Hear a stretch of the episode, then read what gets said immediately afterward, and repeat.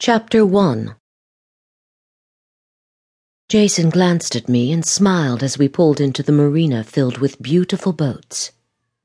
What have you gotten me into this time? I have no idea, my love, but it looks like we will be traveling first class.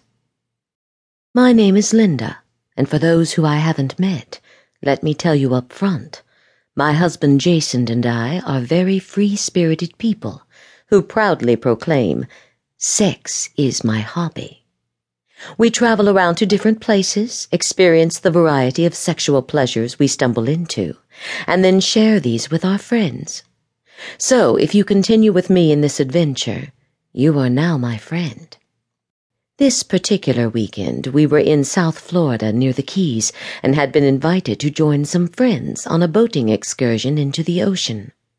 Karen, my friend and lover, who lives near there, knew a fun couple with what she described as a kick-ass yacht, and we were about to find out what this particular definition actually meant.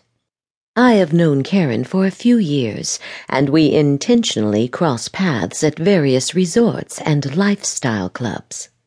Karen is a beautiful 36-year-old blonde with a sexual appetite that surpasses mine which is a real accomplishment. She is single, but travels and lives with her friend Mike, who is a lot of fun in bed and out of bed. I had no idea what she set up that weekend, but knowing Karen, it would be a blast. For those who have just become my new friends, let me tell you a little about my husband and me. I am 32, love working out at the gym, currently blonde, and extremely oversexed. The word slut crosses my mind sometimes when I consider how open I am with my sexuality, but in all honesty, I don't think that's an apt description. Nympho might be better. While I enjoy the freedom of open sexuality, above all, I just love being naked, playing around, getting turned on, and orgasms. I like to give myself orgasms, have others give me orgasms. Find different ways to have orgasms, and always give full orgasmic pleasure to others. Jason, on the other hand, seems to get his biggest thrill out of my ability to have sexual fun. He plays with other women, never men, but really loves it when others, either men or women, and sometimes both at the same time, sexually admire me. Obviously, we are extremely compatible in that arena. He loves it when I have sex, and I love having sex. We are from New York, where Jason works in marketing and I write books. I think I always loved sex, but only explored the possibilities since Jason and I agreed we needed to spice up our life with a little experimentation. We moved into the lifestyle slowly, with a couple trips to Jamaica, where we met people who liked to have a sexually open life.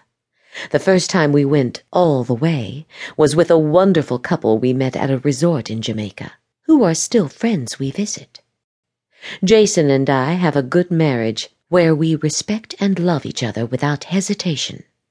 Nevertheless, the ability to be open with our desires allows us to explore the world around without being unfaithful to each other. Not everybody in the lifestyle of sexuality ends up with a happy marriage but from our experience, it is a positive move for a lot of couples. We played around in different places when we went away on vacations, then we found fun spots closer to home, but still far enough away to feel comfortable. The on-premise clubs in Manhattan and Atlantic City offer the ability to have sexual fun with others without the need to leave the club and find a room someplace. We like the conveniences of doing what we want to do, where we want to do it, and when we want to do it.